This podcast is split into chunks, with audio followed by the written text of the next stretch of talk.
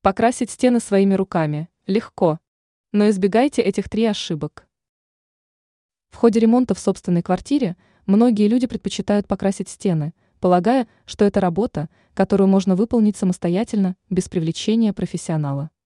По мнению же эксперта сетевого издания «Бел новости» дизайнера Юлии Тычина, качественно покрасить стены, не обладая определенными знаниями и навыками, оказывается практически невозможно. Предлагаем вам узнать, какие ошибки чаще всего допускают люди при окрашивании стен.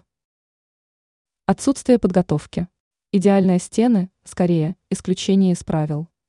Обычно на поверхностях встречаются трещины, пыль и другие недостатки, которые переходят на новый слой краски, поэтому важно для начала создать ровное покрытие.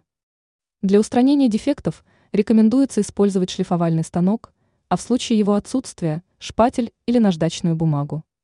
Следите за состоянием наждачной бумаги и заменяйте ее при проскальзывании. После шлифовки удалите грязь щеткой или малярной кистью. Игнорирование грунтовки. Грунтовка нужна для обеспечения лучшего сцепления краски с поверхностью и предотвращения перерасхода краски.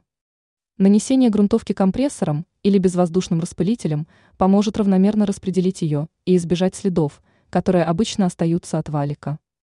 Также рекомендуется выбирать грунтовку и краску от одного производителя. Неправильный инструмент. Для покраски стен используются различные инструменты, чаще всего кисти и валики. Выбор инструмента зависит от типа поверхности и краски, которую планируется использовать. Валик подходит для больших участков, в то время как кисть лучше использовать для узких участков. Не забывайте также очищать инструменты после каждого использования, чтобы избежать переноса пыли на стену. Ранее мы рассказывали о том, как убрать мелкие царапины с дерева, стекла или металла.